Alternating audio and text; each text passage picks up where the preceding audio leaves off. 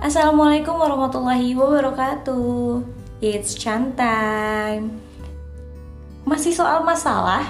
Kalau yang di podcast sebelumnya Aku bahas Gimana caranya berdamai dengan masalah. Kali ini Gak tau kenapa aku masih pengen ngomongin masalah sih. Karena setiap dikasih masalah Coba biasanya reaksi kita apa? Biasanya nih mayoritas itu kalau dikasih masalah yang masalahnya lumayan berat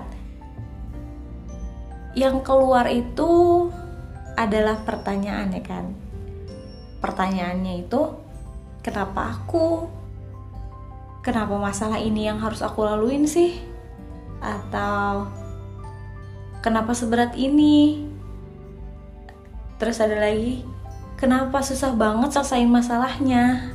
Ya kan dan masih banyak kenapa kenapa kenapa yang lainnya. Sekarang ini pertanyaan aku, kenapa kita nggak ganti pertanyaannya jadi bagaimana? Um, bagaimana aku menyelesaikan masalah ini misalkan gitu kan? Terus um, bagaimana masalah ini bisa dilalui dengan baik?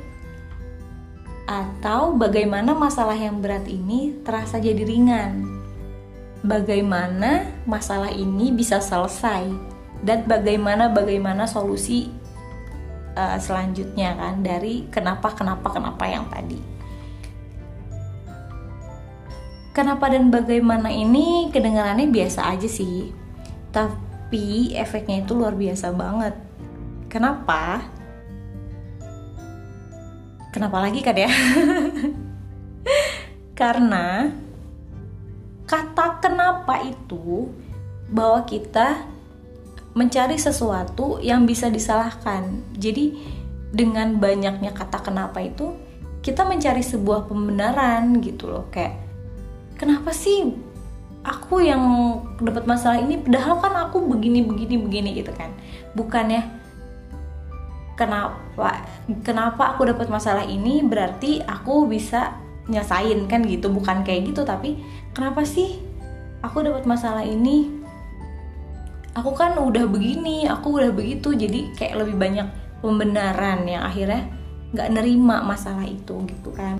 Tapi kalau kata bagaimana itu membawa ke dalam sebuah solusi gitu. Kayak yang namanya bagaimana itu kan kita harus mencari sebuah pemecahan kan ya. Bukan kayak kenapa. Kalau kenapa tuh kayak lebih ke sebabnya apa sih? Gue kok kayak gini.